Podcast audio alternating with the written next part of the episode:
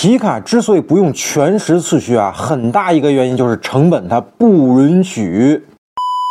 那对于四驱有了解的网友们都知道，三种常见的四驱形式中呢，全时四驱是综合性能最强的，但定位多功能多用途的皮卡就极少有搭载全时四驱的，这又是为什么呢？为什么呢？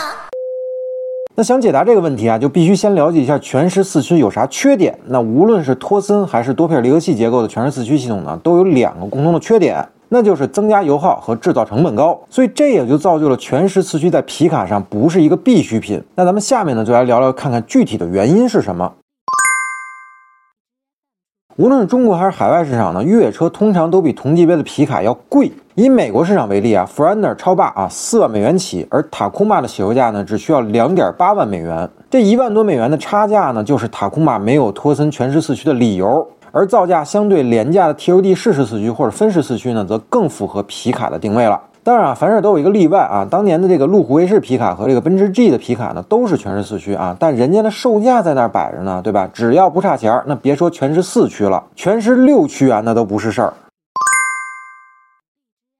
再有呢，就是大家也不必过于迷信这个全时四驱，因为它的最大优势呢，其实就是操作的便利性。那用户呢，不用频繁的在四驱和两驱之间来回切换。而如果一直是在越野路况使用的话，其实分时和全时四驱的性能啊也差不多，都能应对绝大多数的越野路况啊。退一万步讲啊，咱加个后锁也比纠结这个全时四驱要更实际一些。此外呢，皮卡因为这个轴距长的原因啊，那极限路况的通过能力呢也是不如这个越野车的。所以从这个木桶效应来看呢，皮卡的越野性能短板啊，怎么也轮不上这个四驱。系统首先这个通过角就先跳出来了，而对于货用皮卡来说呢，那全时四驱更是浪费啊，分时足矣啦。当然啊，也不是说全时四驱呢就一无是处啊，比如在这个雨雪天气，路面突然打滑，那么全时四驱就凸显出它自己的优势了啊，可以最大限度的提升车辆的操控性啊，这个是适时四驱和分时四驱都完全没有办法比的。